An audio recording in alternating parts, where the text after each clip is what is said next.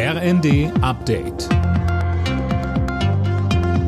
Stündlich neu. Auf den Punkt informiert.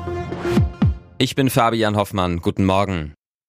Deutschland hat das Eis gebrochen. Mit diesen Worten hat der ukrainische Botschafter Melnik den Besuch von Bundeskanzler Scholz in Kiew zusammengefasst. Er hält es für ein wichtiges Signal, dass sich Scholz für einen EU-Beitritt des Landes einsetzen will. Sönke Röhling, in Deutschland sind die Reaktionen durchwachsen. Ja, auch die Union hält diesen Schritt für wichtig. Sie hätte sich aber ein klareres Signal mit Blick auf die Waffenlieferung gewünscht. Da gab es ja relativ wenig Konkretes. Die Linke meint dagegen, der Kandidatenstatus hilft der Ukraine überhaupt nicht. Bis zu einem tatsächlichen Beitritt dürfte es Jahre dauern. Heute wird die EU-Kommission bekannt geben, wie sie darüber denkt. Der Termin war also sehr bewusst gewählt und nun wird sich zeigen, ob die Rechnung von Scholz, Macron und Draghi aufgeht. Als Konsequenz auf die gedrosselten Gaslieferungen aus Russland schließt Bundeswirtschaftsminister Habeck gesetzliche Maßnahmen zum Energiesparen nicht aus. Ob dazu auch das Runtersetzen der vorgeschriebenen Mindesttemperatur in Wohnräumen zählt, ließ Habeck im ARD-Interview offen.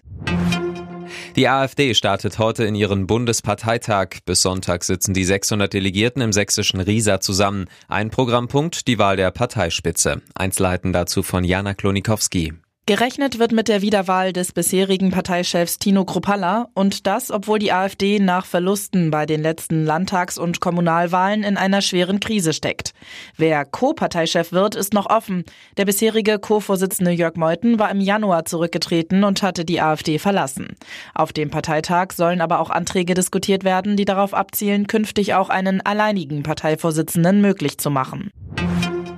Die Ständige Impfkommission verzichtet vorerst darauf, eine vierte Corona-Impfung für alle zu empfehlen. Wie STIKO-Chef Mertens der Rheinischen Post sagte, wisse man nichts über die Varianten, die im Spätsommer und Herbst auftreten könnten. Deshalb fehle die Basis für eine solide Empfehlung.